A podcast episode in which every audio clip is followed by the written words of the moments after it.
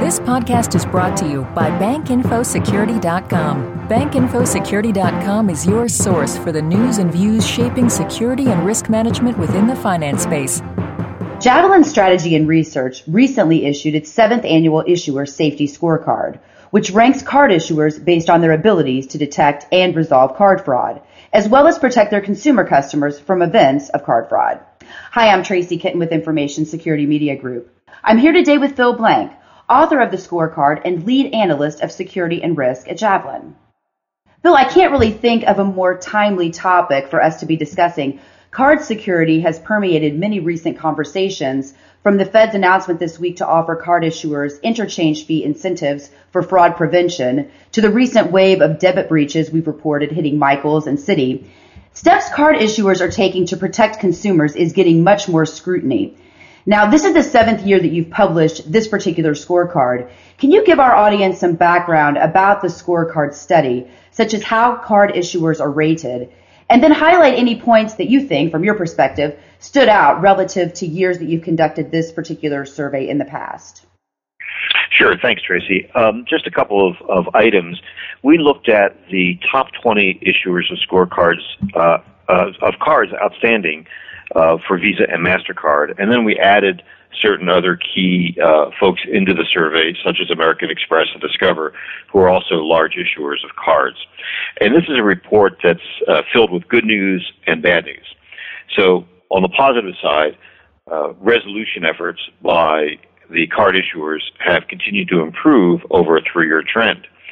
Uh, the bad side is that prevention efforts by the card issuers over the past three years have continued to decline. Uh, detection is pretty much the same with a slight decline in 2011. Resolution is actually pretty straightforward. It's of the three the easiest. Even though resolution might be uh, intricate and complex, it's fairly prescriptive. You know what you need to do. Uh, detection is the next most difficult because obviously it's in the fraudster's best interest to hide the fraud. But the one where we're seeing the most decline is in prevention. And prevention is the hardest. It's uh, strategic as opposed to being tactical or operational. And frankly, uh, it's a cat and mouse game. The fraudsters are getting smarter, and the card issuers have to be uh, quicker on their feet in order to compensate for the speed of the fraudsters. So the high points for us is that uh, prevention is now on a third year decline uh, in the last three years of our study. Now, the report highlights criminal trends and security strategies that issuers can adopt to combat current fraud tactics. According to your research, are most card issuers adequately fighting fraud with the right types of strategies? Now, you've noted that for the last three years, you've actually seen a decline in some of the preventive measures they're taking. What other strategies are they pursuing? Well, and, and that's really the problem.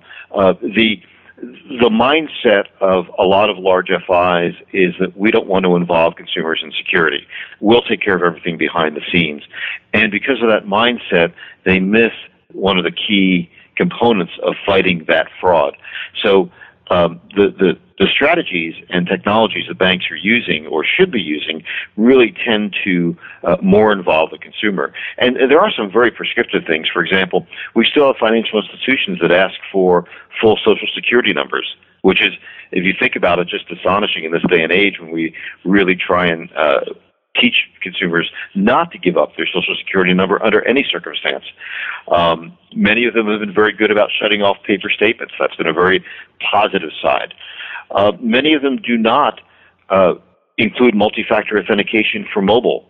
Uh, they they just assume mobile doesn't need the same uh, amount of uh, care and feeding as does the PC environment. Many of them do not use EVSSL or extended validation SSL on their contacted login pages. And many of them don't have uh, partnerships with security vendors that can help both the FI and the consumer um, ameliorate their security posture. We're not suggesting that we turn consumers into IT people, but helping the consumer better protect themselves is in the best interest of both the FI the card issuer and the consumer themselves. And I was going to ask you about some of the technologies that you see banks using. And I just want to ask this question before we broach that one.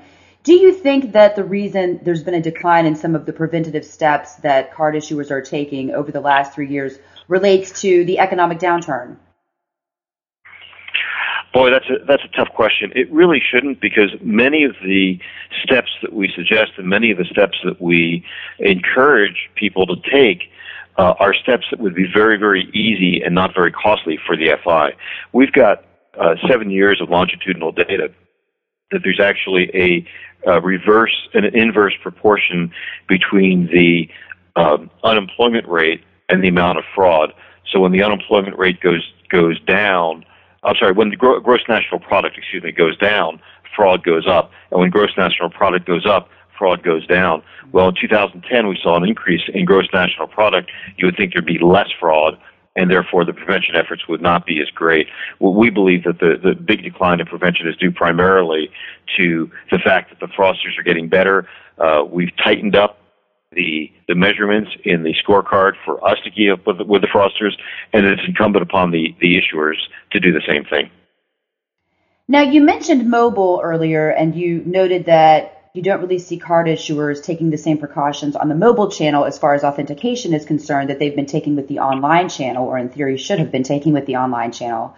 Um, but you do see some things taking place in the mobile space, perhaps using mobile more as a complementary channel to help authenticate online transactions. What movement are you seeing there where the mobile device is being used to help leverage or send alerts to customers when it comes to card transactions? Uh, what, what, a great question, and, and, the short answer is not enough. There's really two things that should be happening. Uh, one is involving the consumer in their security. Uh, Tracy, nobody knows your financial habits better than you do. So imagine for card not present fraud. And by the way, card not present fraud now exceeds card present fraud. So a movement to EMV chips is going to do absolutely nothing about card not present fraud. So the only way to prevent card not present fraud is to have the consumer involved. And Javelin strongly recommends two processes. One is called uh, release and review, and the other's, I'm sorry, one is called uh, review and respond, and the other is called review and release. So imagine that you're doing a card not present transaction and the transaction comes through and you get an SMS text alert on your phone. That's a great means of detection and not all issuers do that. At least now you know someone's used your card illegitimately. You can pick up the phone, you can call your issuer, uh, you can get that problem resolved. The problem, of course, is the fraud has already occurred. But imagine for card not present fraud, instead of getting notification, now you have to approve it through an out of band signaling, an SMS text or a phone call. And if it really is you, you're going to know that transaction took place, you can approve it, and there's really no delay in the transaction. But if it's not you, or the bank can't reach you, the transaction is not approved, and suddenly all that card not present fraud goes away because you, Tracy, know your financial habits better than the bank. In crimes of impersonation, if I'm impersonating Tracy, there's no amount of traditional security that can fight that. The only thing that can fight that is Tracy.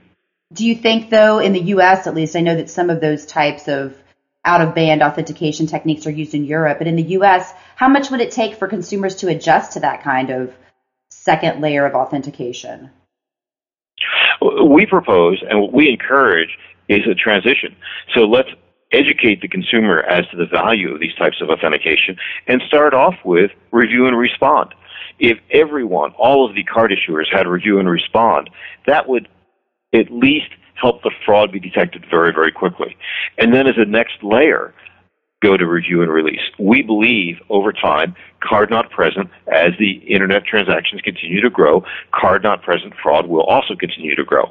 So uh, we have to get the consumer involved somehow in the review and release of these transactions because traditional security, fraud trumps security when it comes to crimes of impersonation. Now, you also note in your findings that most consumers view personal security, such as the protection of their identities, as something that should be shared, a responsibility that they should have for themselves, but that banks should also have for consumers. How do banks as card issuers view that perspective? They view it generally a bit differently.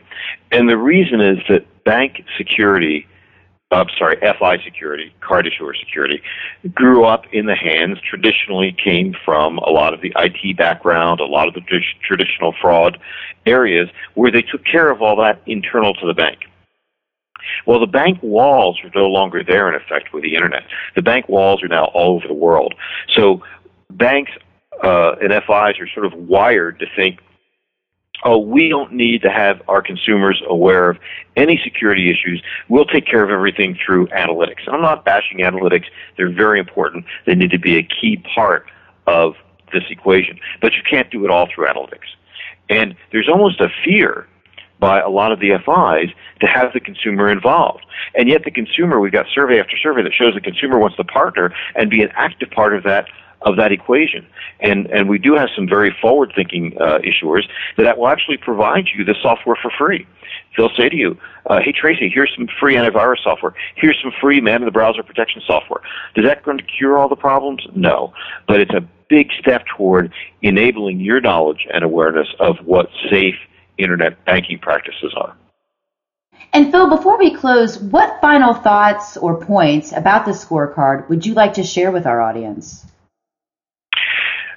I think the, the, the biggest issue is that the consumers have to start demanding, asking, begging their card issuers to provide them these services. And it's in the best interest of the consumer to avoid the fraud completely. Prevention has to be what we emphasize. It's detection and resolution is important, but if we can get the prevention in place, all those downstream efforts and costs are taken out of the equation, and that will ultimately save billions of dollars for the FIs and billions of dollars to the consumer as well. Great. Phil, I want to thank you again for your time today. Uh, my pleasure. Enjoyed chatting with you, and uh, love I love to talk about security. So call me anytime. Great, thanks. Again, we've just heard from Phil Blank of Javelin Strategy and Research. For Information Security Media Group, I'm Tracy Kitten. This podcast has been brought to you by BankInfoSecurity.com. For more interviews, breaking news, research, and educational webinars, please visit www.bankinfosecurity.com.